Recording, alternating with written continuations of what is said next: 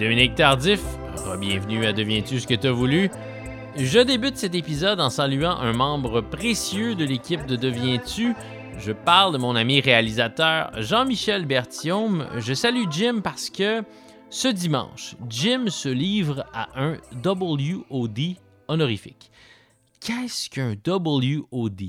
C'est un Workout of the Day, une séance d'entraînement du jour. Mais pourquoi est-ce que Jim s'inflige ça?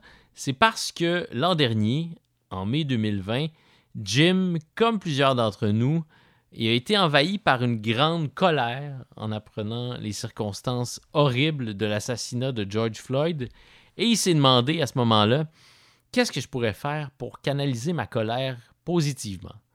Alors ce dimanche, Jim va canaliser sa colère positivement en courant, en faisant des squats, en levant des poids et Jim amasse par le fait même des fonds des fonds qu'il va remettre à l'organisme Woodstock qui lutte contre les inégalités systémiques dont sont victimes les personnes noires. Pour soutenir l'ami Jean-Michel, je vous invite à visiter la page de sa campagne GoFundMe. Il suffit de taper Jean-Michel Berthiaume dans le moteur de recherche. Mon invité aujourd'hui, c'est la chanteuse Claude Pelgag. J'ai le souvenir un peu flou d'avoir fait une entrevue téléphonique avec Claude il y a déjà longtemps, c'est-à-dire autour de 2013. Claude venait présenter à ce moment-là à Sherbrooke son premier album, L'alchimie des monstres. Je me souviens qu'on avait parlé de Gentle Giant, on avait parlé de l'infonie aussi, mais c'est pas mal à ça que se résume mon souvenir. Cet entretien que vous vous apprêtez à entendre, c'était pas mal la première fois qu'on avait une vraie longue conversation face à face. Notre rencontre a eu lieu à la fin février, donc quelques mois avant qu'il présente en ligne son éblouissant spectacle spectral, ce concert filmé inspiré de son magnifique troisième album Notre-Dame des Sept Douleurs. J'espère qu'il sera bientôt possible à nouveau de visionner ce concert magnifique. Voici celle qui, selon Raoul Duguay, représente la nouvelle avant-garde, Claude Belgag.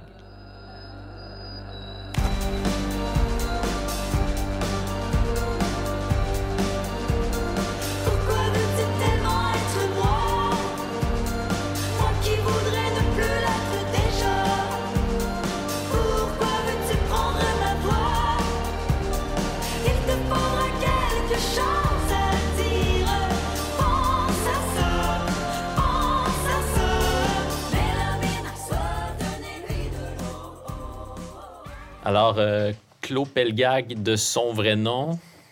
Oui, merci. J'ai cru comprendre que tu avais écouté des épisodes de Deviens-tu ce que tu as voulu euh, lorsque nous avons eu cet échange-là sur Twitter.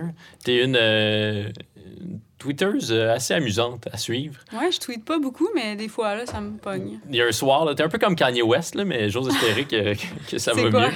Mais Kanye, il tweet pas pendant deux ans, puis là, tout d'un coup, il va faire 122 tweets ah en 15 minutes. Ah ouais, moi, ça va plus être deux, mettons. Oui, c'est ça.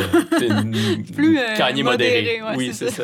Ton tweet, c'est un peu cryptique, en fait, mais t'as tweeté... Ouais, c'était une référence à ton entrevue avec Christiane Charette. Oui, mais en fait, ça, c'est ce qui est arrivé ensuite, mais au départ, ah. t'as tweeté de son vrai nom. Ah T'as juste tweeté ça. Puis là, j'ai cru comprendre que t'étais un peu agacé de tous ces articles où on écrit Claude Pelgag de son vrai nom. Ben, moi, ça me dérange pas tant que ça. C'est juste parce que j'en parlais avec euh, mon gérant. Puis là, il était comme, mais je comprends pas l'affaire de son vrai nom parce que, mettons, pourquoi moi, il, dit tout le temps mon vrai nom, mais Alex Nevsky, mettons, ils ont jamais dit Alexandre C'est pas son vrai nom! non, mais c'est ça, c'est juste comme Mettons, parce que tant qu'à faire, on pourrait le faire euh, tout le temps, puis ça serait vraiment plus amusant que. Dominique Michel, c'est pas son vrai nom. Non, c'est ça. Mais après ça, j'en ai, j'en ai découvert plein, là. Genre euh, Daniel Lavoie. Oui, Daniel Lavoie. Tu sais, on dirait que c'est son vrai nom. Là. ça sonne comme un vrai nom. comme, comment, c'est quoi ce choix-là, tant qu'à faire? Je pense que c'est genre euh, Gérald. Ah oui, OK. Patrick Normand, c'est Yvon Etier, son vrai nom. Dominique Michel, c'est Aimé... Ouais. Aimé quelque chose. Ouais, ouais. ouais. C'est bon, hein? Oui. J'aime ça, pareil. Mais donc, t'as tweeté ça, puis là, moi, j'ai tweeté quelque chose comme euh, Claudette euh, Pelchat gagné, point d'interrogation. Je me trouvais très drôle. puis euh, là, toi, t'as répondu, je vais prendre une Advil puis un Coke, s'il vous plaît. Ouais. puis là, j'ai compris que t'avais écouté mon entrevue avec Christiane Charette qui nous avouait qu'il n'y avait pas meilleur remède dans la vie oui, qu'une Advil ça tellement comme edgy, genre, comme tellement genre improbable quand même. Une entrevue dans laquelle on a aussi parlé de micro-dosing. Ouais, Donc, aussi, avec Christiane Charrette. Oui. Je la trouve tellement cool. là. Cool. Cool! je la trouve cool. Juste pour ressortir des bonnes expressions des, des 2000. Des 2000. Ça va bien, euh, Claude? Ouais, ça va bien. Là. Comme tout le monde, euh, des, hauts, des hauts, des bas. Hein. Tu viens d'où? Ah, direct de même. T'as quel âge? Euh, J'ai grandi à Saint-Anne-des-Monts, en Gaspésie. Mhm. Ma famille vient du bas du fleuve. Fait que là, faut tout le temps rectifier parce que C'est compliqué. ouais, c'est touché. Les deux régions euh, veulent que ce soit bien dit. Oui, c'est ça. On- les deux régions se réclament leur chicaner. clos. Non, ouais, ça. Je vais pas me faire chicaner par les régions. Là. Tes parents faisaient quoi dans la vie? Les, mes deux parents étaient travailleurs sociaux. Est-ce qu'ils sont à la retraite maintenant? Ouais, ben ouais. Oui, OK. Puis c'est- comment avoir euh, des parents travailleurs sociaux? Est-ce qu'ils faisaient les travailleurs sociaux avec euh, vous? Pas tant, là. Mon père, il travaillait plus avec euh, les personnes âgées. OK. euh, l'isolement, tout ça. Mhm. là. Il était très euh, aimé par les, les dames qui voulaient toucher ses cheveux. Puis euh, ma Parce que Papa Pelgag avait des beaux cheveux. Oui, vraiment. Des beaux cheveux frisés, bruns. ouais. Très bel homme. Et euh, ma mère était plus avec euh, les familles, donc euh, les enfants, les adolescents. Ben, j'ai pas l'impression qu'ils étaient tant travailleurs sociaux. Là. Ma mère, un jour, a découvert que ses enfants euh, fumaient du pot. Hi! Puis là, ça, ça avait brassé. Elle s'était sentie trahie, tu comprends? Ses enfants avaient quel âge à ce moment-là? Ben, elle a découvert vraiment tard, là. euh. Vous, en étiez Genre- vous aviez déjà quelques frères. joints derrière la tu cravate. sais, là. mes frères étaient déjà partis de la maison, OK. dans- aussi tard que ça, là. Puis t'as un frère qu'on qu'on connaît parce que c'est Mhm. Monsieur Flore Laurentienne. Mhm. Euh, puis il a collaboré aussi euh, à tes albums. Ouais. Puis t'as un autre frère? Oui. J'ai un autre frère, euh, le plus grand, qui fait un postdoc en ce moment. qui... En quoi? tu le sais pas toi-même? Ça a rapport avec euh, la culture euh, japonaise, OK. les euh, algorithmes. Ça se peut Pas faire un postdoctorat là-dessus. Japon, euh, algorithme. Ouais, c'est complexe quand même, c'est très niché, là, tout Oui. ça. euh, un postdoctorat, habituellement, c'est niché. C'est ça, c'est très euh, creux niché, mais j'ai beaucoup d'admiration pour lui parce que mon frère, pendant que moi je vivais ma crise existentielle, lui, il apprenait le japonais sur Internet, tu sais. Puis, je sais pas, je trouve que c'est quand même noble. Ta crise existentielle, c'est quoi? ben, tu sais, l'adolescence. Ah, OK. Oui. Ben oui, j'ai eu Cette vécu, crise-là. euh, plusieurs crises là, dans ma vie. là, de- Je suis quelqu'un de même un peu, là. Comment la, la musique est arrivée dans, dans ta vie? Dans le fond, j'ai ben, j'ai commencé, mettons, à... Mes parents, euh, il y avait un piano dans la maison, puis Mhm. euh, oui, ils voulaient qu'on joue du, du piano, ou en tout cas nous, nous sensibiliser à la Mhm. musique. là. Mon père euh, vient quand même d'une famille de musiciens sans être lui-même un musicien, mais la musique, c'est quand même, de son côté, euh, genre lé- une légende. là. André Gagnon, c'est du côté de, de ton Ouais, père? C'est son oncle. OK. Puis, euh, tu sais, mon grand-père chantait et tout, là, fait que c'était quelque chose. Puis, euh, j'imagine que ça vient de là, là c'est- Mm. cette volonté de nous familiariser avec la musique. Puis, ben, c'est ça, fait que j'ai suivi des cours de piano comme mes deux frères, avec euh, intérêt quand même, mais pas totalement. Là. J'ai vraiment, je suis vraiment plus plongée dans la musique quand moi, j'ai commencé à, à écrire mes, mes chansons euh, vers la fin de l'adolescence. Pourquoi Là- tu le dis comme ça? Ben, parce que c'était drôle, là. C'était des drôles de chansons, là. je découvrais, tu sais, comme le, le- le bien-être que ça pouvait euh, amener, tu sais, puis genre comment faire écho à soi-même dans des harmonies ou genre des mélodies ou tout ça. Fait que ça a été quand même euh, important, là, pour moi, ce moment-là où euh, j'ai comme vu, euh, ça a comme un peu ouvert euh, les perspectives, en fait, mes œillères, Mm. que le monde était peut-être pas aussi étroit que ce que j'avais l'impression. Pourquoi est-ce que tu pensais que le monde était étroit? Ben, ce qu'on nous présente quand même, je sais pas, je trouve que c'est quand même une vision étroite de la vie, là, tu sais. Tu vas au secondaire, là, il y a les mathématiques, il y a le français, la science. Puis là, si t'es pas super bon dans les trois, ben, tu penses que t'es juste complètement cave, tu sais, puis que t'as comme pas euh, lieu d'être, là. Fait que... Toi, t'étais bonne ni en maths ni en français, J'étais ni... pas, euh, euh, j'étais bonne en français, Oui, mettons, OK. mais Ça m'étonne pas. mais j'étais, je sais pas, je me, je me trouvais pas là-dedans. Là, Tu sais, c'était pas euh, valorisant pour moi, Mm. l'école, mettons. C'était pas euh, un lieu valorisant. Je ça plate. Puis il y avait pas beaucoup de.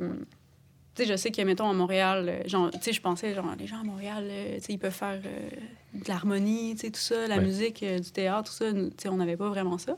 Donc, c'était restreint, là, puis je trouvais ça plate, la vie, quand même. Genre, à l'adolescence, je trouvais ça vraiment plate, la vie. Mais euh, après, ça s'est ouvert, là. Donc, t'es pas euh, de ceux et de celles qui sont nostalgiques de leur adolescence. Vraiment pas. Moi, ça me fascine toujours les gens qui. On était tellement bien Aïe, quand je- quand j'avais- pas. avait 16 ans. Ah. Non, j'ai beaucoup d'empathie pour les adolescents, en fait, puis les adolescentes. Mais en tout cas, tu sais, quand euh, j'en vois, mettons, à mes shows ou, ou trucs, tu sais, puis là, sont, sont comme. Tu sais, je sais pas, je le feel, là, leur état de extrême timidité parfois ou genre maladresse, puis. euh, Leur c'est désir tellement une d'être vu. période. Ouais, puis aussi un désir d'être quelqu'un, mais tu sais pas t'es qui vraiment, puis t'essayes des affaires, mais c'est pas toi, mais je sais pas, c'est tellement une période euh, charnière, mais qui peut être euh, ben, qui peut être extraordinaire parce que tu découvres plein de choses, tu peux apprendre plein de choses quand tu es stimulé puis que tu es dans le, au bon endroit. Mais quand tu l'es pas, ça peut être vraiment euh, destructeur puis euh, difficile comme période. Hmm. Fait que, ouais, j'ai quand même. Je pense souvent à- aux, aux ados. Puis, euh, en ce moment aussi, ça doit être fucked up. là.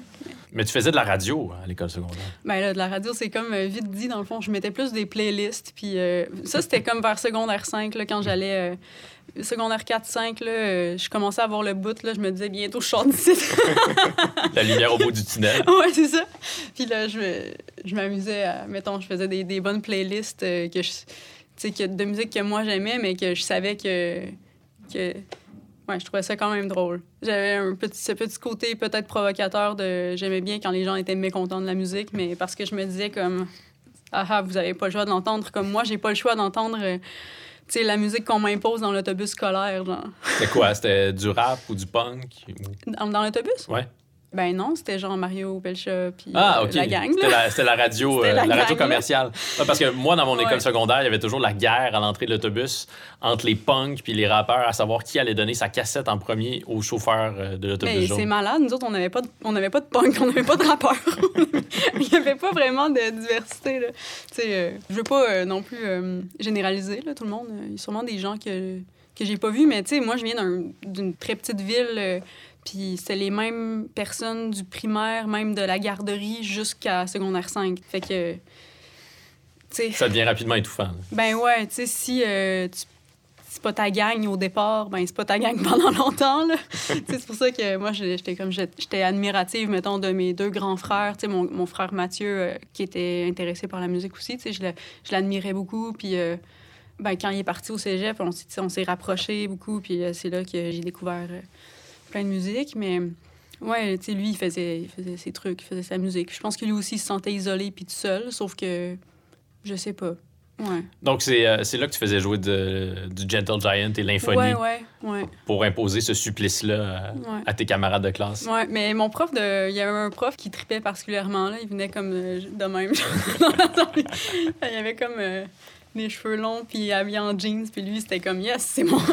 Ça me rappelle des bons souvenirs. J'ai une héritière. Mais comment est-ce que ces, ces musiques-là étranges, euh, le prog, euh, anglais, américain, québécois, euh, sont entrées dans ta vie? Ben, pour vrai, je pense que c'est euh, mon frère qui m'a beaucoup initié à, ben, à certains styles de musique. Puis après ça, ben, tu creuses, puis là, tu t'intéresses à des choses qui t'interpellent particulièrement, puis là, tu découvres euh, la nuit de la poésie. En- à ce moment-là, au secondaire, c'était pas encore... euh, tu sais, aujourd'hui, on a, on a accès à plein d'archives, Oui. puis euh, On plein, a accès à plein, plein de Internet. choses. C'est- On a plus Internet, Oui. mettons. Puis le, à, ce- à ce moment-là, ça, ça commençait, mais tu sais, quand tu trouvais un truc, c'était comme, ouh, c'était précieux, là, parce que tu pouvais ne plus, ne plus jamais le revoir. Mais ouais, il y avait le, le cirque aussi des Rolling Stones, là, le, que j'avais Rock en and Roll DVD. Circus, oui. Ouais, ouais. Oui, Avec, avec John Lennon. jaunes, puis euh, Ouais. Yoko Ono, là, genre Ouais. Tull, puis ça. Ben, j'aimais, j'aimais les trucs qui, qui explosaient parce que je pense que ça explosait pas beaucoup chez nous, là, fait que ça me faisait du bien de voir du monde comme... J'ai toujours été fascinée par les gens qui sont décomplexés du regard des autres aussi. Hmm. Je les trouve inspirants. Toi, est-ce que tu as facilement fait fi du regard des autres ou tu vis beaucoup Non. dans le regard des autres? Je suis comme moitié-moitié. Je pense que j'ai une grande part, mettons, pas consciente. Du... Je suis pas consciente tout le temps, mettons, de ce que je projette. Fait que je sais pas. Je sais pas. C'est étrange. Puis en même temps, ben, c'est une partie euh, ben, que je trouve pas nécessairement super agréable, le fait d'être euh, des parfois, par moments, surexposé, mais pas pour ma musique, tu sais, comme, mettons, la dimension euh, Vedettaria, Oui. ouais, c'est ça, je veux dire. Mettons, moi, j'ai pas de problème à parler de ma musique ou faire des, des, des spectacles, ou faire des performances, des trucs comme ça, mais après ça, on t'arrache à ça puis que tu deviens un personnage. C'est un peu comme je vois que des, des musiciens de- peuvent devenir autour de moi. Ben, tu sais, ça, je trouve, je trouve ça moins le fun. Qu'est-ce que tu veux dire par personnage? Ben, dans le sens que je pense que quand tu deviens comme une personnalité publique, il y a comme une partie que ben, tu laisses, euh, t'as plus le contrôle dessus, Mhm. puis t'appartiens un peu à quelqu'un d'autre. là. Tu lances un album, ben, les gens se reconnaissent dans les tunes Uh-huh. ou pas. Ouais. Ils se reconnaissent dans une tune, ils voient quelque chose. C'est pas nécessairement ce que toi, tu sentais ou ce que tu as voulu, ce que tu vivais sur le moment, mais là, à un moment donné, après, il faut que tu, tu casses cette affaire-là, puis peu importe, ça t'appartient plus. C'est comme le sens est à chacun. Ouais. c'est ce que je trouve beau aussi, que une chanson puisse prendre euh, plein de perspectives différentes, puis s'adapte au vécu de chacun, puis qu'il y ait une parole, puis un sens différent. Tes textes invitent différentes lectures. de Oui, toute aussi, c'est ça, tu sais. Mais des fois, euh, les gens donnent un sens qui n'est pas celui que tu voudrais. Comme quoi? Ah, je veux pas aller là, je veux pas aller là. Mettons, euh, j'ai une tune sur mon dernier album qui est plus au-dessus, tu sais. Ouais. Puis je. C'est ce que, un truc que je fais quand même rarement. Est-ce Parce que c'est euh, Mélamine? Ouais. Oui. Ça ressemble à un, un diss track euh, Ouais, dans le monde ça. du hip-hop. On dirait que tu t'adresses à, à une chanteuse qui t'aurait volé ton identité. Ouais, c'est ça. Ben, c'est ça que je pense que ça projette, mais tu sais, c'est pas ça que moi j'ai voulu exprimer, mettons. C'est pas, pas une chanson qui s'adresse à Lydia Kepinski. hein. Non. c'est ça, hein, mais c'est drôle, ça, tu sais, comme... Parce qu'il y a des gens qui m'ont écrit comme « Ah, est-ce que ça parle de euh, tel ou tel, mais tu sais, Lydia ou quelqu'un d'autre? Ouais. Puis je suis comme « Ben non. » Mais tu peux pas avoir le contrôle après là-dessus, tu sais. Même si la personne est convaincue de son, de son truc. Fait que là, après, il faut que tu fasses euh, un peu le- la cassure avec ça puis que tu laisses ça aller, là, parce que ça t'appartient pas. Pourquoi veux-tu tellement être moi, moi qui voudrais ne plus l'être déjà? Pourquoi veux-tu prendre ma voix? Mhm. Ça, c'est euh, une partie des paroles de, de Mélamine. Donc, ça s'adresse à qui? Ben, ça s'adresse à, à moi, en fait. Cette tune-là, ça parle de. Tu parles à qui, mais je parle à moi, tu sais. Comme souvent, comme dans Les mains de Del West ou. Tu sais, puis je pense que c'est un peu peut-être euh, le côté pudique de, de moi-même. Je pense que je suis quelqu'un un peu pudique, puis que des fois, je me projette dans des personnages ou que je prends le troisième œil pour parler de moi-même, tu sais, parce que Mhm. c'est plus facile de, de le voir comme ça, ou je sais pas. Moi, je l'ai vécu, là, cette affaire-là, puis euh, j'ai plusieurs amis musiciens, tu sais, comme, mettons, euh, Safia, Oui. qui... euh, Elle l'a vécu de manière assez violente. là. Ouais, mais au- autrement, un autre, c'était un autre sujet quand même, complètement, mais, tu sais, la, la jalousie ou genre Hmm. l'envie. OK, ouais. Puis Safia est super à l'aise avec ça, fait que je me permets d'en parler. parce Elle en a déjà parlé publiquement. oui. Ouais? Oui. OK. Je pense. OK. On se tenait beaucoup ensemble à, ce moment-là. Puis, c'est, tu sais, elle, elle, elle vivait de l'envie de la carrière de sa copine. Puis sa copine vivait aussi ça par rapport à elle. Puis, tu sais, il en parlait comme... On en parlait ensemble, puis il n'y avait aucune euh, pudeur là, par rapport à ça, ou gêne, ou comme honte. Puis j'étais comme... Ah, tu sais, c'est cool, parce que moi, quand j'ai... Quand, je, je vis un truc comme ça, tu sais, quand je vois... euh, quelqu'un qui fait un truc que j'aimerais faire, là, tu sais, comme, mettons, une musique de film, j'aimerais ça faire une musique de film, là, ça- je trouve ça honteux comme émotion, tu sais. Puis j'ai pas envie d'en parler parce que je trouve ça honteux. Puis elle, elle, elle était super à l'aise de le dire. Puis après ça, tu sais, le constat qu'on avait, tout le monde, c'est que même si tu avais la place de, de l'autre personne, on saurait pas quoi en faire parce que c'est pas notre Ouais. place, c'est pas le résultat de, de, de ce qu'on a vécu et Mm. tout. Donc, euh, tu sais, dans la toune, c'est pourquoi veux-tu tellement être moi? Moi qui voudrais ne plus l'être déjà, c'est quelqu'un qui est mal dans sa peau puis qui, qui a envie de mourir. Puis, euh, tu sais, pourquoi tu veux prendre cette place-là? Puis, tu sais, moi, Si seulement tu savais ce qui se passe à l'intérieur de c'est moi. ça, tu sais. Puis on est tous de même, là. Tu sais, comme euh, n'importe qui envie n'importe qui. Puis là, quand tu parles à l'autre personne, elle est aussi euh, pas bien. puis, tu sais, on est dans un milieu, euh, il n'y a pas grand monde qui est comme super ben, heureux euh, tout le temps, là, dans le milieu de la musique, là, je pense. C'est quand même un milieu difficile où euh, c'est challengeant, là. Ouais. Puis, by the way, euh, moi, je l'adore, Lydia Kapinski. j'adore sa musique. Donc, euh, il n'y a pas de, de truc. euh, On pourrait peut-être dire que c'est un réflexe un peu patriarcal, ça, de, De... d'opposer deux chanteuses qui ont des similitudes, là, qui font de la musique qui peut se ressembler à certains égards. Absolument, absolument. Puis, tu sais, je vois pas pourquoi on on pourrait pas s'inspirer l'une et l'autre, puis Oui. comme cohabiter, surtout dans le respect, là, tu sais, comme...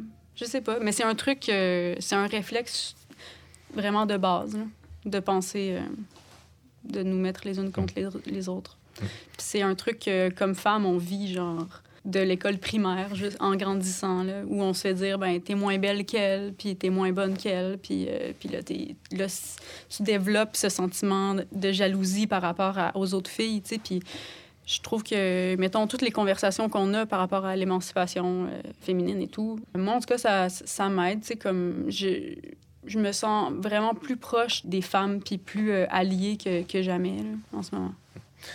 Euh, on va revenir au, au début de notre conversation. On va reprendre le fil du temps. là. Donc, à la fin de ton secondaire, tu commences à faire de la radio, tu commences à trouver davantage qui tu souhaites être. Puis c'est à ce moment-là que tu commences à écrire des, des chansons.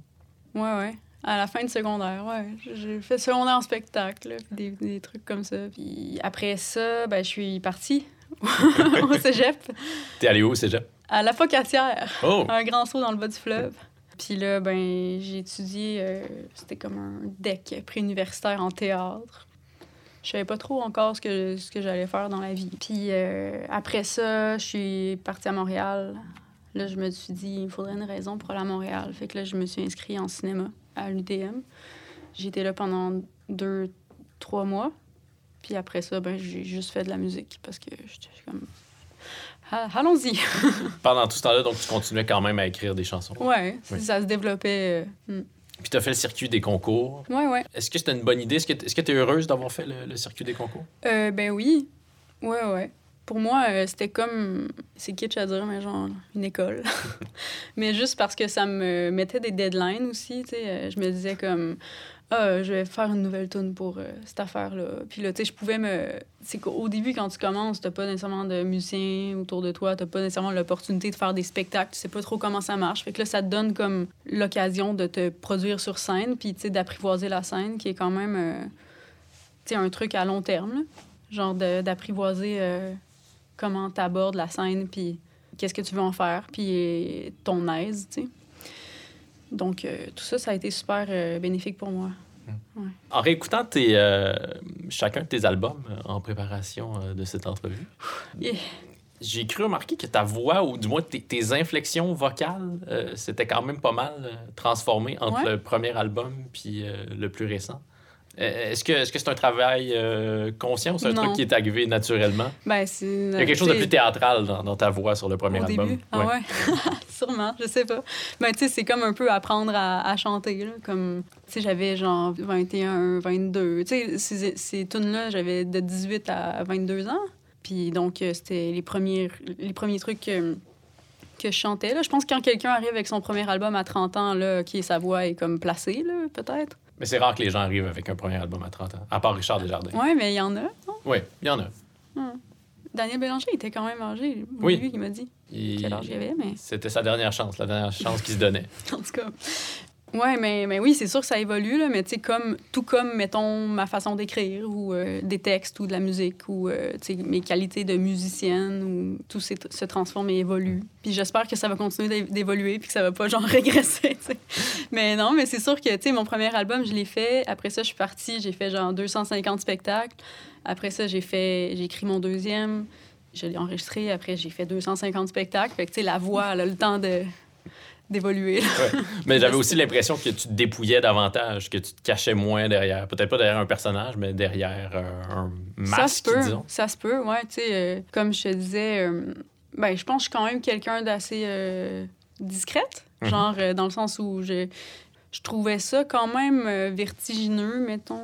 Mais au, au premier album, j'étais pas consciente nécessairement de ça, là. À quoi tu rêvais lorsque tu as lancé et enregistré ton premier album? Mon premier album, je rêvais de jouer.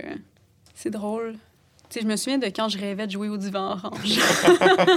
Mais ça, après mon premier album, je je sais pas, je rêvais de, ouais, de faire des tournées en France, mettons. De sortir du Québec avec ma musique, ce qui est arrivé. Chanceuse. Puis. euh, Est-ce que c'était aussi le fun euh, que tu te l'imaginais de jouer au divan orange? Au divan orange? Euh, oui, ben oui. Pour vrai, là, quand je suis arrivée à Montréal, moi, j'arrivais de la Gaspésie, après j'arrivais du bas du fleuve, puis là, j'étais à Montréal, j'étais comme, wow! T'avais quoi? euh, Genre la grande ville, là! T'avais 19-20 ans à ce moment-là? Ouais, j'avais 18. 18, OK. Ouais.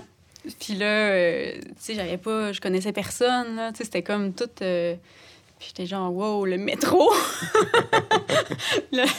C'est comme les premières fois que je prenais le métro, tu sais, j'étais. Mon cœur battait, là. Ça te fait plus ça? Moi, ça me fait ça à chaque fois que je prends le métro. C'était tout nouveau, tout ça.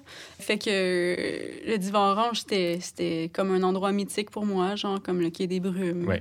Même si ça a l'air euh, aujourd'hui, euh, c'est comme ha ha ha, tu rêvais de jouer dans des petits endroits, mais c'est des petits endroits qui, qui permettent de rêver à plus, puis c'est c'est- ça fait partie du chemin, là.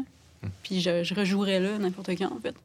La fièvre des fleurs, Ouais, est-ce que, est que ça parle de, de ta grand-mère? Non. Non? Non. ah, dans le fond, tu veux savoir ce que de quoi mes tunes parlent. Oui, c'est ça, exactement.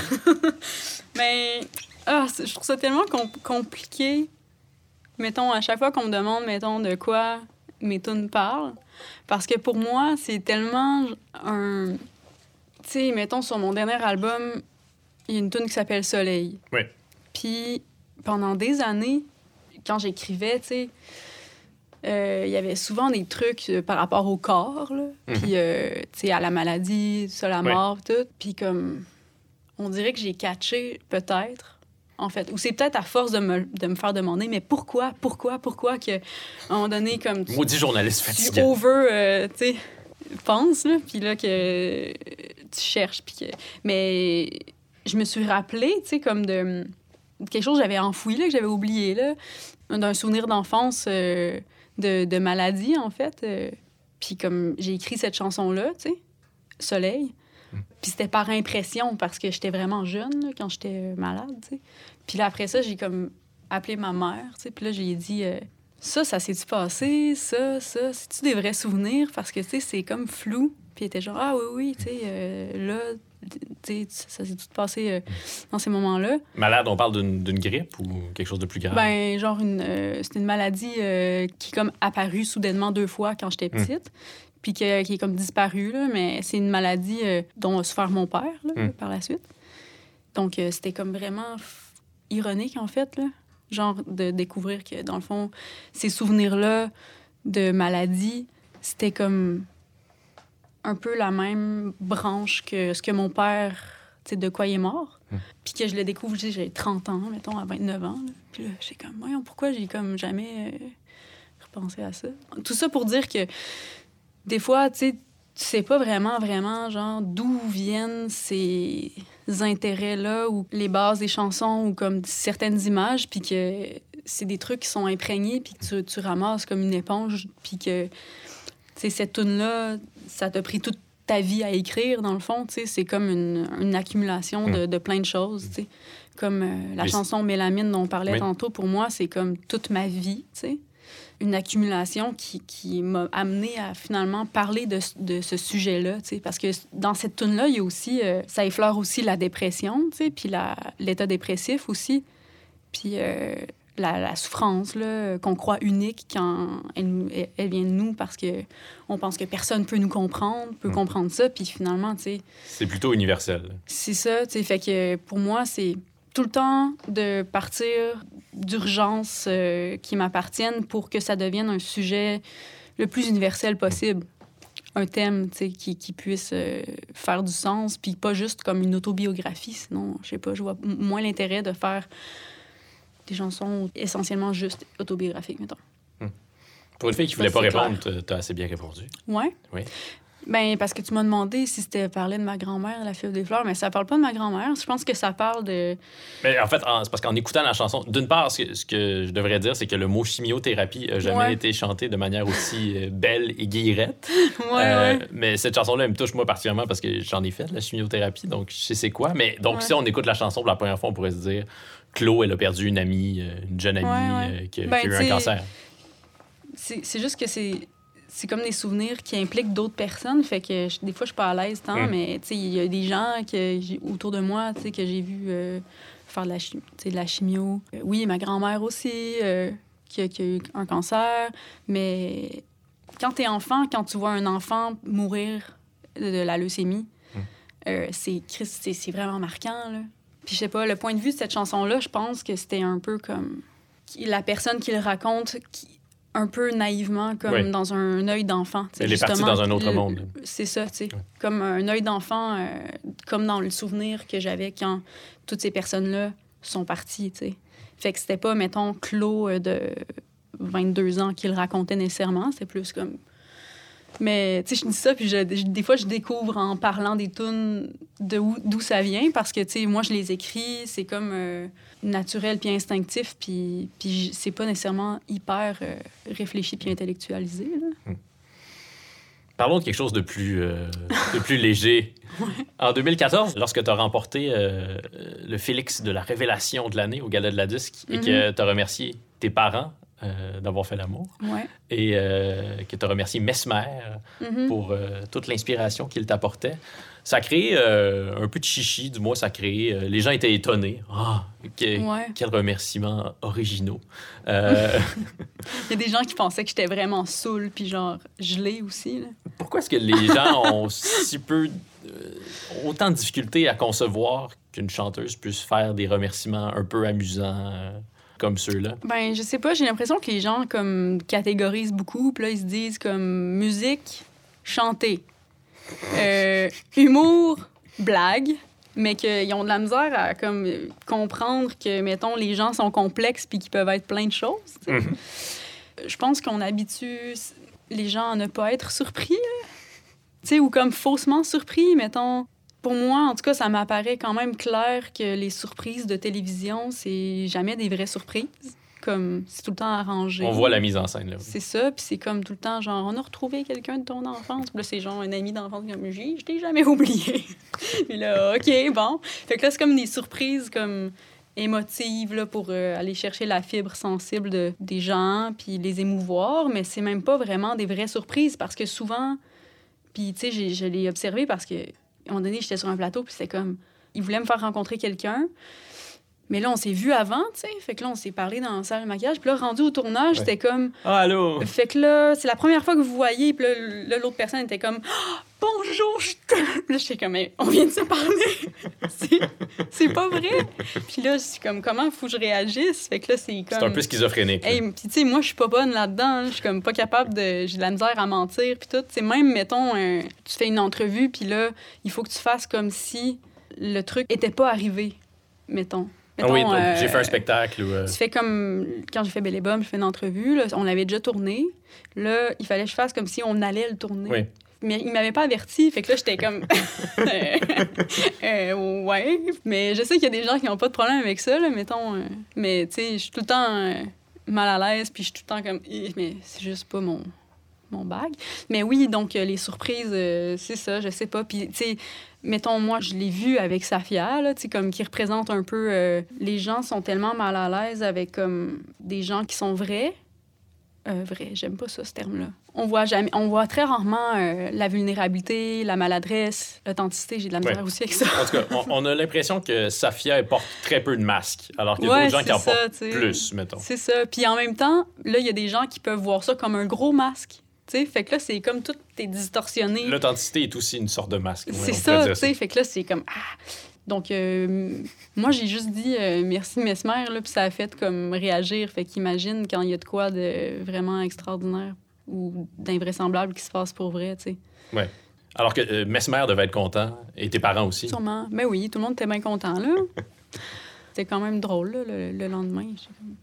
Est-ce que tu étais contente de, de remporter ce prix-là? Comment tu, euh, tu vis ça, remporter des prix? C'est sûr que j'étais vraiment contente, tu sais, parce que ça fait plaisir, puis c'est comme. Tapes dans le dos, là, mais en même temps, c'est comme. Je me suis toujours dit, il faut pas trop le prendre au sérieux, là. Faut pas le prendre comme une, une finalité, puis comme une, comme une médaille. mais tu sais, ça veut pas dire que c'est vrai. Ah, je sais pas comment dire ça. Mais c'est juste de. Faut pas prendre ça pour du cash. Ouais. Ça fait vraiment plaisir, puis en même temps, je fais attention à ça parce que je veux, je veux pas non plus qu'un jour je me rende au point où j'attends ça. Tu sais. Ce que tu évoquais à l'instant, ton, ta difficulté, disons, à, à jouer la comédie euh, sous l'œil des caméras puis à faire semblant que tu es surprise alors que tu ne l'es pas, par exemple. Ouais. Est-ce que c'est pour cette raison-là qu'on t'a assez peu vu dans, dans des émissions euh, de ce type-là ou qu'on t'a assez. mais Il me semble qu'on t'a jamais vu à La Voix ou à Star Academy. Est-ce que c'est parce qu'on t'invite pas ou parce que tu refuses d'aller là? Je pense pas qu'on m'a invité, Non, non. Mais. La hum, Voix aurait pu t'inviter, il me semble. Je trouve ça difficile d'aller dans des endroits comme ça parce qu'après, t'es comme confronté à. Les gens, ils voient comme 2 de ce que tu fais. Puis là, c'est comme, moi j'aime ça, moi j'aime pas ça, moi je trouve qu'elle me gosse, puis genre, puis là, tu sais, c'est comme, c'est comme euh, genre, euh, tu sais, là, l'émission avec euh, le gars qui mettait du monde dans des boîtes, puis qui disait qu'il était lettre, là. Jean Héroldi, ouais. Bon. ben, c'est comme ça un peu, j'ai l'impression, genre, tu sais, comme t'es comme dans une boîte, puis là, tout le monde est genre, t'es lettre, euh, t'as l'air de ça, puis genre, euh, gna, gna, gna, mais Ta tour n'est pas bonne, puis ouais. c'est ça, puis pas de talent, comment ça, là, euh, je sais pas quoi, en même temps, c'est tellement, souvent, ça, tel- ça donne tellement lieu à des, a- des trucs avec peu de substance que ça m'affecte plus ou moins, ces choses-là, sauf que hum, je me demande à quel point c'est important, à quel point ça m'amènerait de quoi d'aller là. Hmm. Je sais pas. Est-ce que c'est difficile pour toi de. ben, Je me doute un peu de la réponse, là, mais de pas trop entrer dans ce jeu-là des, euh, des réseaux sociaux aussi, par exemple? Mhm. Parce que c'est quand même difficile de faire carrière en musique. Là. Toi, tu as la Ouais. chance d'avoir du, du succès puis d'avoir un public, mais malgré tout, toutes les carrières en musique au Québec ou à peu près sont relativement fragiles. Oui, là. oui, c'est ça. Puis donc, on invite les artistes à nourrir leur, euh, leur Mhm. public, puis à les alimenter, puis à leur dire constamment que je suis en vie. Ouais, c'est complexe un peu. Là. On est comme rendu notre propre panneau publicitaire. Oui. Ben, tu peux entrer dedans ou tu peux ne pas entrer dedans aussi. Là. Il, y a des, il y a des gens qui s'en sortent bien sans entrer dedans. Sauf que c'est sûr que c'est comme tellement étrange parce que ça. Plus aujourd'hui tu as de followers, mettons, euh, Mhm. plus tu vaux quelque chose. là. C'est comme un peu euh, étrange. Ça n'a même pas rapport avec euh, ta musique, là, quasiment. Je sais pas. Euh, mais je pense que moi, j'ai la chance d'être connue par les gens qui me connaissent pour ma musique. Fait que c'est pas mal juste ça Ouais. le, le, le propos là, de mes réseaux. tu sais. C'est- Il n'y a pas vraiment d'autre chose.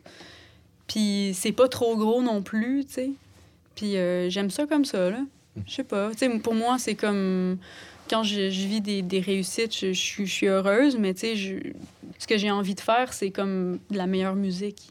Fait que, mettons, mon, mon prochain objectif, c'est toujours d'essayer de faire, pour moi, la meilleure musique que je peux faire, mais ce sera pas nécessairement de être connu, tu sais. C'est comme, j'ai pas, j'ai pas euh, besoin d'être Hmm. Mais- super connu pour être heureuse, genre. connu, c'est drôle, hein? Tu m'as l'air d'être une des dernières à, à se permettre de poser un regard critique sur, euh, sur cette machine-là qui est la télé. Tu sais, m- quand quand j'étais ado, c'était peut-être comme ça dans, dans ton école secondaire aussi. Là. Mhm. Euh, Star Academy, c'était au moment où Star Academy Ouais, c'était la grosse affaire. Là. Puis, euh, moi, je méprisais ça. Là, puis on méprisait ça Mhm. ouvertement. C'était la musique, on utilisait le- l'expression musique commerciale que plus personne n'utilise. là. Ouais. Alors qu'aujourd'hui, Ouais. Star Academy revient en onde, puis euh, les, les gens Ouais. supposément euh, cool qui devraient snobber ça, Ouais, euh, ils snobent même plus Star Academy. Ben, Après, pas, je dis pas qu'il faut, qu'il faut snobber euh, C'est qui, mettons, Star qui snob tout le monde? Je sais pas, je je suis pas au courant, là. Hum, tu sais, la musique, c'est aussi, je pense que si on pouvait vraiment avoir...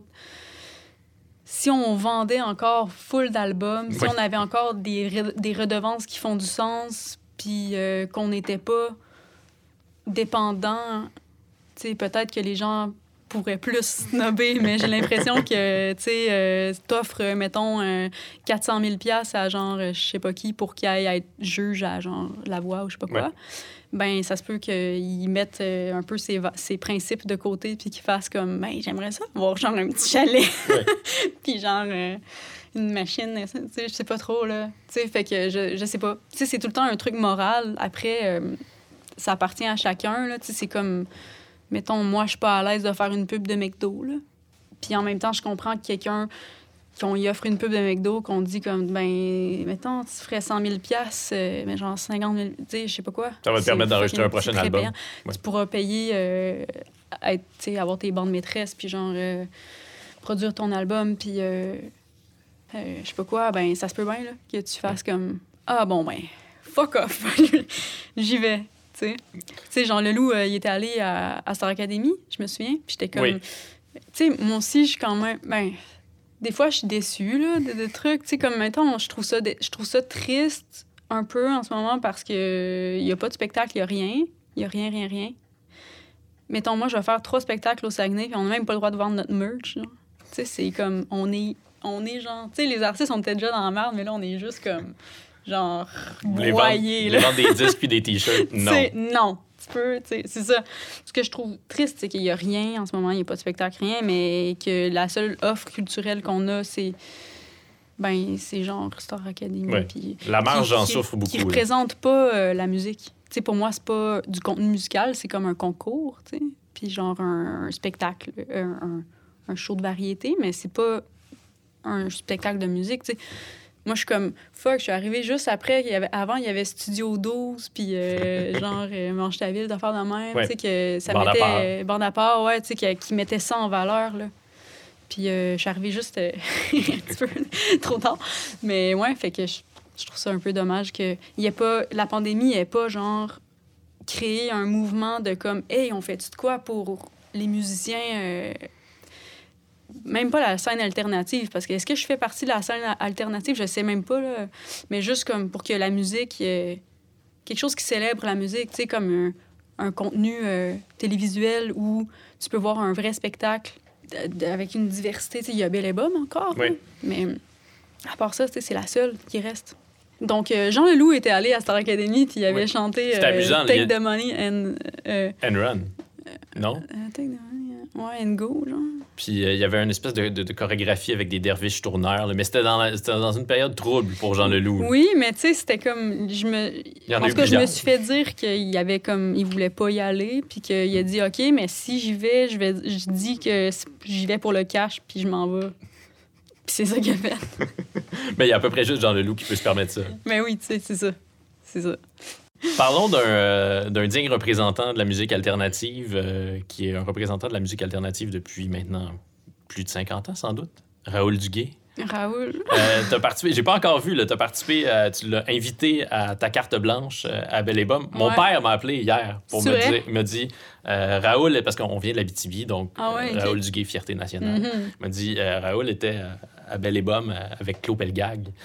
J'ai dit, ben, ça tombe bien, je la reçois à mon podcast demain, Ah je vais lui en parler. Euh, moi, j'ai eu la chance de l'interviewer à quelques reprises. Raoul, c'est un homme tout à fait élégant. Puis Ah. il y a tellement de jasettes. J'ai Ah oui. fait une entrevue, en fait, une longue entrevue avec lui. Une fois, je pense que j'ai posé une question au début ouais, qui devait être à peu près comment ça va, Raoul? Puis là, il est parti. Puis on a parlé de poésie, d'astrophysique, Mhm. euh, d'art visuel, d'amour, de paix dans le monde, de souveraineté. Mhm. Euh, Mais en même temps, il y a des gens qui, qui aiment ça se moquer de, de lui, Raoul, là, ce, que Ah je, oui? ce que je comprends pas trop. là. Oui, ben, c'est un homme qui est coloré, qui a ses élans. Euh, Qu'est-ce que tu admires chez lui? Euh, ben, j'admire sa. Je sais pas, c'est comme Là, t'as un beau sourire de au visage. Complètement... Elle a un beau sourire au visage. Prends un moment de pause. Ben, je sais pas, je trouve que c'est quelqu'un de tellement comme... Tu sais, on parlait de quelqu'un qui est décomplexé du regard des autres. Je trouve que c'est un peu ça, puis qui est tellement... Ben, qui représente comme une forme de liberté qui, qui appartient à un courant... euh, tu sais, les années 60, là, puis euh, 70, puis comme... Moi, cette époque-là, me, je la trouve fascinante, là, parce que j'ai l'impression qu'il y avait comme... Mais ça, c'est mon regard de moi en 2020 qui regarde quelque chose que j'ai pas vécu, puis peut-être que c'était vraiment autre chose, là, mais j'ai l'impression qu'il y avait comme... Tout le monde avait pété les barrières, puis que les gens étaient comme prêts à recevoir plein de choses, puis je sais pas, je pense que j'idéalise aussi peut-être euh, cette période-là, mais, tu sais, Gauvreau, puis... euh, le manifeste de l'infonie, le manifeste euh, du refus global, tout ça, les, les peintres, les sculpteurs, les auteurs, tout en, ensemble, comme qui se parlaient, puis qui... J'ai l'impression que c'était comme une vraie communauté qui vivait comme pour l'art, en fait. Puis je trouve que, mettons, aujourd'hui, on parle... Il y a moins cette communication-là entre les, euh, les différentes disciplines, ou, Ouais. ou du moins, on, on se rassemble moins. Puis on parle pas beaucoup d'art en musique. En tout cas, je sais pas, j'ai l'impression. Tu sais, moi, je me sens comme complètement, euh, des fois, euh, déphasée ou genre euh, out, là, de... de... je, suis contente que, tu sais, ça, ça, ça fonctionne bien, mes trucs, puis que ça va bien quand même. Tu sais, il y a des gens pour accueillir ce que je fais, mais je suis genre surprise quand même. tu sais, de... Je suis comme, ah, tu sais, ça aurait vraiment pu ne pas être ça aussi, puis... euh, donc, euh, je suis très euh, reconnaissante pour ça à je sais pas quoi. Mais à un milieu qui voit mon truc d'une façon où ça marche dedans, dans un dans une machine, là, qui, qui accueille plein d'autres choses. Mais moi, j'ai réussi à comme... Ben, j'ai réussi. Mon projet a réussi à, à s'intégrer là-dedans. Donc, c'est... À faire de l'art dans un monde où c'est le commerce qui est la principale préoccupation en général. Ouais, c'est ça, tu sais. Mais c'est correct. Puis, euh, tu sais, avec... euh, c'est comme Raoul... euh, C'était comment le rencontrer? Mais c'était vraiment extraordinaire. Tu sais, il est tellement généreux. J'ai vu une puis- photo de vous deux, puis euh, encore une fois, le, le sourire que tu sur cette photo-là en dit long. là. Mais oui, tu sais, on, on est comme. Ben, je pense qu'on est comme rendus amis, là. Genre, on, s'est- on, s'est- on a une correspondance assez régulière, disons, là. Fait que c'est ça, tu sais, euh, il était euh, vraiment, vraiment généreux, là. Tu sais, il m'a envoyé des copies vinyles qu'il y avait de ces trucs, euh, des- tu sais, des premières éditions qui étaient comme moi, j'écoute, tu sais, je m'en fous. Il m'a tout envoyé ça, puis il m'a dit, euh, genre, que j'étais la nouvelle avant-garde. Mais je suis juste comme. Tu sais, pour moi, c'est un peu euh, un rêve, là, parce que moi, quand j'étais comme. Mettons, j'avais 17 ans, là, je me disais. Tu sais, il y a des gens qui écrivaient des, des lettres à Britney Spears? Britney Spears, puis moi, j'écrivais à Raoul Duguay. T'as déjà envoyé une lettre à Raoul Duguay Je quand pense que t'étais j'ai- ado? je pense que j'ai déjà envoyé une, le- une lettre, ouais. Puis qu'est-ce que tu J'ai pas eu de disais? réponse. Ben, j'avais envie de, genre, aller faire un stage avec. je pense, me semble que, me semble que c'était ça. Monsieur Puis- Duguay. Ouais, puis à un moment donné, j'étais comme, j'aimerais ça, comme m'en aller, puis aller, genre, comme m'en aller là-bas, puis comme juste, tu sais, là, il fait de la peinture, Ouais. là, beaucoup, là. Tu sais, je sais pas, j'étais genre, j'aimerais mieux aller là qu'à l'école. Tu aurais peut-être appris euh, davantage de choses importantes. Ouais, peut-être, mais tu sais, tu vois, là, la vie a fait que je l'ai rencontré dans le cadre de Belle et. Oui. Que je trouve ça quand même vraiment Bel et Bum réalise vos rêves. extraordinaire. Ouais, c'est ça, c'est genre rêve d'enfant réalisé par Belle et Bonne. C'est beau, ça. Oui, il travaille sur sa dernière grande œuvre. C'est ça qu'il m'a dit, du moins, quand je l'ai interviewé euh, la dernière fois. C'est un, un gros livre, puis il y a des toiles qui viennent avec ça. C'est de l'art total. là. OK. Ben, ça, j'ai pas encore eu l'occasion d'en parler avec lui, mais euh, je pense qu'il voit beaucoup euh, ces choses comme le dernier grand truc, là. Mm.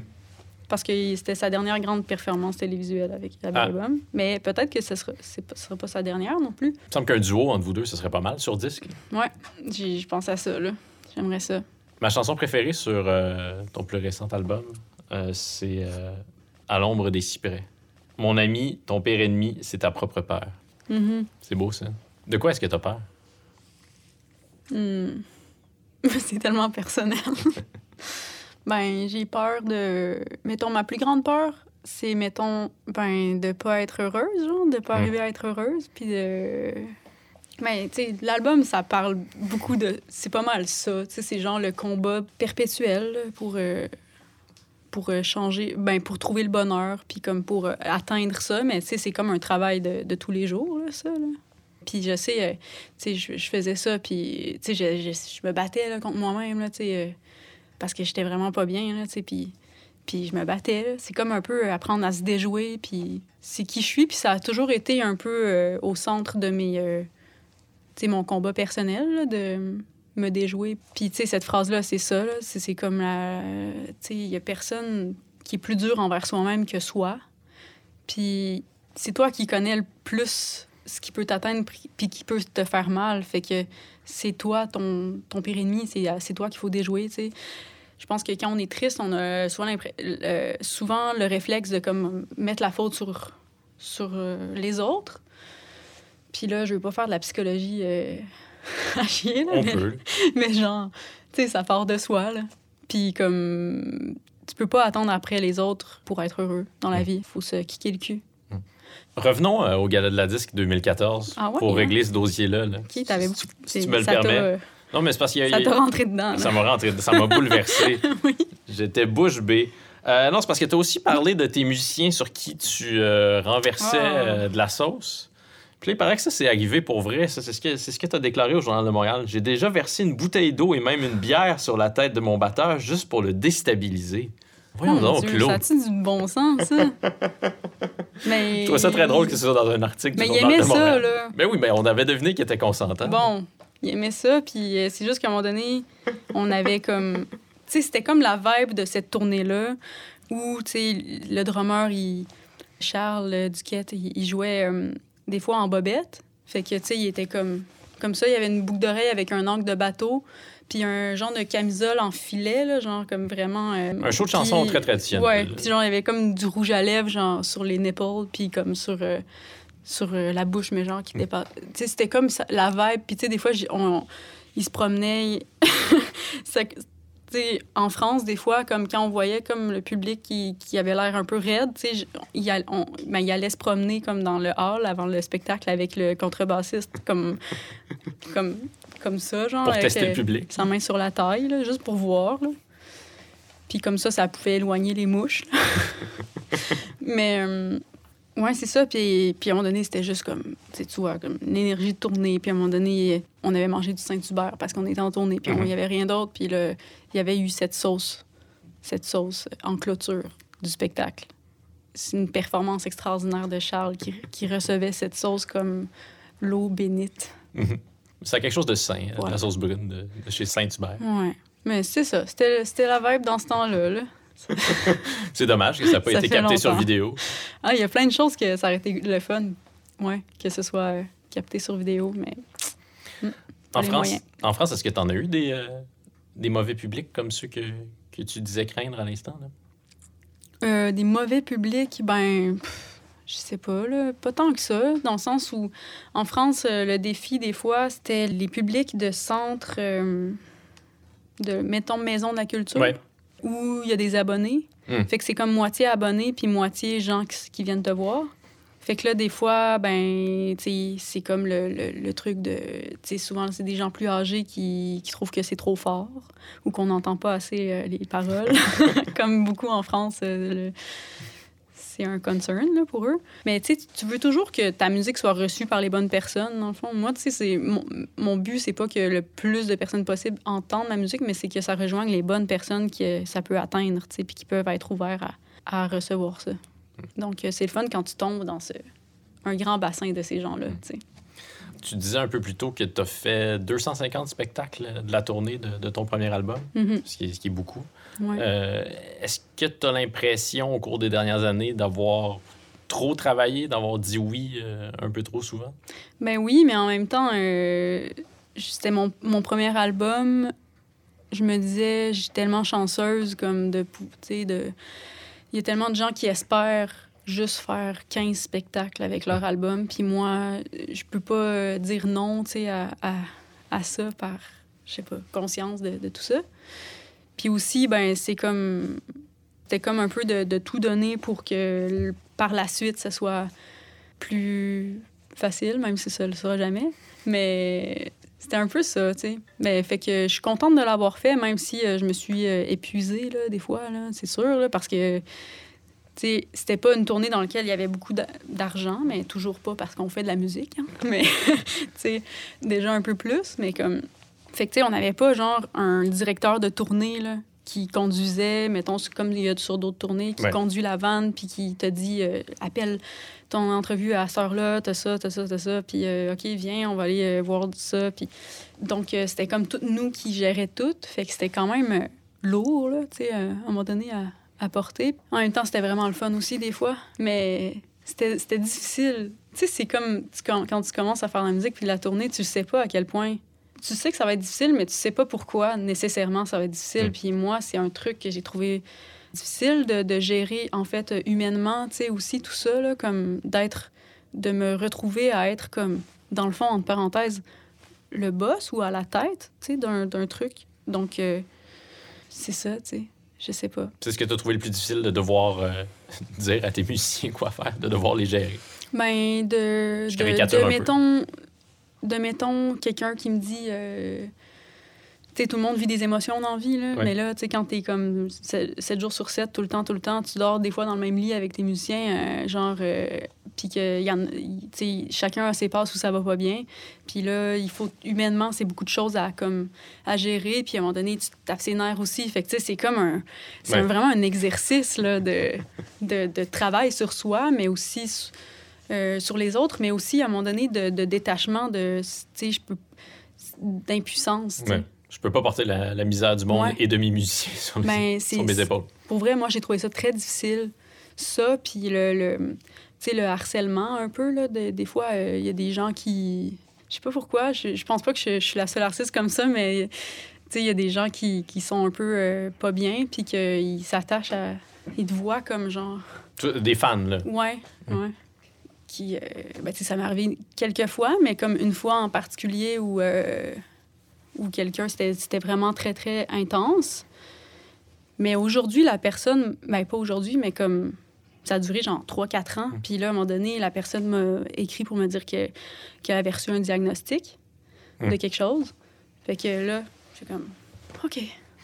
mais tu sais, euh, c'est ça. C'est comme. arrivé, c'est étonnant à quel point c'est arrivé à, À plein de gens, hein. de, chanteuses. Parce que Stéphanie Boulay vit quelque chose de semblable présentement, puis c'est difficile de. Mais on veut peut-être pas forcément non plus mêler la police à ça dès le départ parce que pas forcément des gestes criminels qui sont posés. Ouais, puis je sais pas, moi je crois quand même en. On peut-tu. C'est comme. Ça dépend des situations, oui. Ouais, ça dépend des situations, vraiment, là, euh, de chaque situation, mais aussi, euh, pas, la dimension euh, police et tout, euh, Ouais. des fois, c'est pas nécessaire, puis c'est pas euh, l'avenue que tu as envie de prendre, ça demande beaucoup d'énergie aussi, puis d'argent. Ouais. Donc, c'est ça. Mais c'est quelque chose qui, qui existe quand même. Puis comme tu dis, à différents niveaux, là, tu sais, j'ai déjà- j'ai déjà lu le clown, je sais pas quoi, là, qui, avait, qui se faisait harceler, puis vraiment intensément.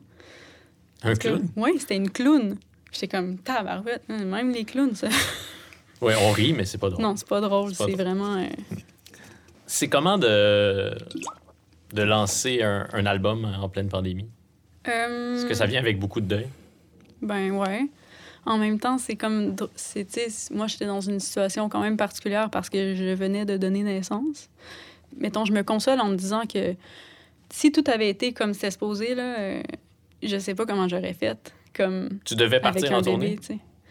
Ouais, ouais, tu sais, j'avais des tournées au Japon, en France, beaucoup de promos en France aussi, ben ici aussi.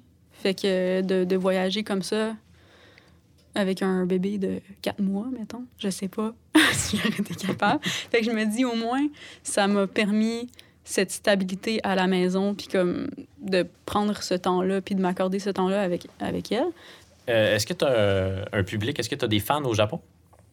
Je sais pas parce qu'il faudrait que j'aille vérifier. ben, je pense que oui, mais euh, tu sais, je sais pas si sont nombreux, là. Dans le sens que. Des francophones? Non, non, des Japonais, là. OK. Non, mais j'imagine qu'il y a des Japonais qui parlent français, mais c'est pas. euh, J'en ai rencontré une qui parlait français. Deux qui parlaient français. Il y en a un qui a traduit tous mes textes. Puis. euh, Tu y es déjà allé?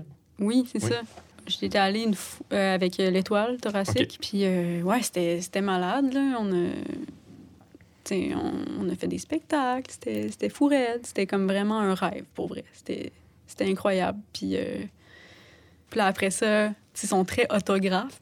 Fait que là, c'était comme pendant genre une heure et demie, comme signer des autographes. Puis là, il y a quelqu'un, très japonais style, quelqu'un qui arrive avec genre ses ongles euh, avec la pochette d'album dessus. Hi, wow! Ça, ça a dû demander un travail euh, assez intense. tu sais, là, je devais avoir, j'aurais, aimé avoir comme une photo, genre de ma réaction, juste comme. Je savais pas trop Qu'est-ce, quoi penser qu'est-ce de qui ça. se passe? Oui. Mais, mais oui, j'aimerais ça y retourner. Deviens-tu ce que tu as voulu, Claude Pelgag? Tout- tu finis tout le temps comme ça? Oui, la plupart du temps, oui. OK. C'est ça le nom du balado. Faut qu'on finisse avec cette Ouais, question-là. ouais. Ben, je sais pas ce que je sais pas tant ce que je voulais être, mais j'aime bien ce que je suis. Puis euh, je pense que l'important c'est aussi d'aspirer à, à plus tout le temps, À puis quoi à t'aspires? devenir une meilleure personne. Oui, à devenir. là, tu dis ça en clignant des yeux. Là. Ben non, mais c'est parce que ça a l'air niaiseux, mais tu sais, je sais pas, je crois, je crois à ça, là.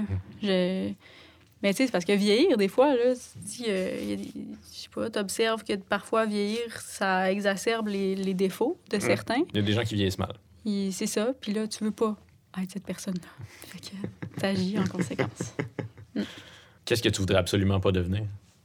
Genre, j'aimerais pas être comme l'artiste aigri, comme j'en ai rencontré au début de ma carrière, mettons. Hmm. Aigri, négative, euh, dans le jugement. euh. J'aimerais vraiment ça, que à- si je me rends là, à 60 ans, là, mettons, Mhm. peut-être de pouvoir faire comme un hostie de bon album pareil, tu sais. Ce serait cool. Mais en même temps, euh, si j'ai envie de faire d'autres choses à un moment donné, je me le permettrai aussi. Tu pourrais faire de la peinture, comme Raoul. C'est ça. Peut-être que je, je pourrais devenir comme agente immobilière. Genre.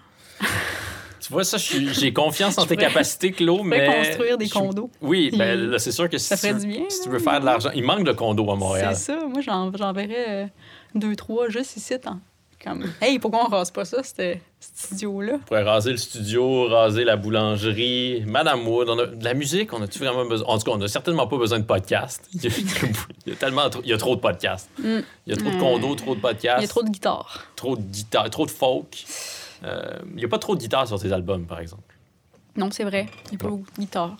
Tu vois, je les ai écoutés pour vrai, Mais tes tu albums? sais- Tu sais que c'est que chez moi, euh, l'électricité, ça, ça fait buzzer les amplis. Fait que c'est pour ça qu'il n'y a pas beaucoup de guitares sur le dernier. Ah. J'avais une idée, euh, j'avais quelque chose à te proposer pour euh, conclure. OK. Est-ce que tu accepterais de. J'ai apporté euh, un livre de Raoul Duguay ici? Euh, puis je me demandais si tu accepterais de, de me lire un, un extrait d'un de ses poèmes. Tu as choisi l'extrait? Ouais. Ça s'intitule Bebop des eaux intérieures. Ça fait quatre pages, mais tu n'es pas obligé de les lire les quatre. Je te laisse aller. Attends. Je, je vais me lever pour te tendre. Je te, je vais faire glisser le livre comme ça. Et voilà. Sans contact. Sans Sécurité. contact. avant tout. Tu portes des gants présentement, des gants Ouais. chirurgicaux, oui. Est-ce que tu le connais? Haut- lu à haute voix, mais non, je pense pas. Ben ça, je l'ai, par exemple. Enchaînés par les mailles fluides du temps, nos joies n'ont plus sommeil. Tu prépares festin aux fleurs sur crête, des marées d'œillades sucrées nos yeux. Mange, vive, toute bulle de soleil au nid de nos épaules, de nos cuisses chante et gicle. Flux de nos os intérieurs, le cri liquide de nos manèges moelleux, nos os, bois, purs, blanc bouleau doux à travers. Soubresaut crépite, le vent vient, léché de ses langues longues et lentes, nos chairs lubriques enroulées, enlisées dans les sables, et varec tous nos membres en danse. Aille les transes de nos rythmes laissés et repris sous mesure, des ombres et lumières de nos regards. Nos paupières buvant le ciel au centre des haies, bullition de nos plaisirs, nos dents, nos convoitises anthropophages. Ton épiderme joyeux, cédant des odeurs de pommes fraîches, tous les zigzags érotiques germant au bout de nos doigts émus, toute artère gigotante comme aile d'oiseau immigré au mi-temps du soleil, enfin la liberté descend nos cœurs sauvages parmi tant de tam-tam, de bonheur bu à même l'emmelure des salives, la, la cime des étreintes l'aiguë, des soifs d'unité, des, les horloges sont mortes, plus d'histoires n'enregistrent le temps, mais la nôtre nous voici. Veux-tu euh, un coke puis une Advil? Non, merci, mais si jamais euh, je croise Christiane Charrette, je vais Oui. lui offrir un coquille, une, deux Advil. Merci, Christiane. Merci, Claude Pelgag. Merci à toi. Je l'ai connu en fièvre Il lui arrivait de disparaître dans la maladie. Mais elle revenait toujours dans sa vitalité. Je l'ai connu en fièvre vers la fin de sa vie.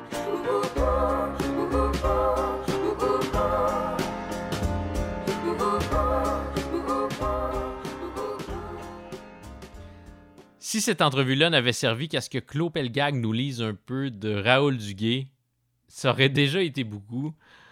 Alors merci pour ça, Claude. Claude Pelgag, elle a repris la route depuis peu. Elle sera en spectacle un peu partout au Québec cet été. Pour connaître toutes ses dates de concert, vous pouvez visiter le www.clopelgag.com. Deviens-tu ce que tu as voulu est monté et réalisé par Jean-Michel Berthiaume? Merci à Anatole pour la tourne de Daniel Boucher, à Jean-Guillaume Blais pour le visuel et à Vincent Blain du studio Madame. N'hésitez pas à nous laisser une bonne note ou un commentaire sur Apple Podcast. C'est la meilleure manière de contribuer au rayonnement de ce balado. Si vous avez des suggestions, des plaintes ou des louanges à nous offrir, vous pouvez passer par notre page Facebook ou vous rendre au www.devientu.com. Je m'appelle Dominique Tardif. Je vous donne rendez-vous vendredi prochain et je vous souhaite d'ici là de devenir ce que vous voulez.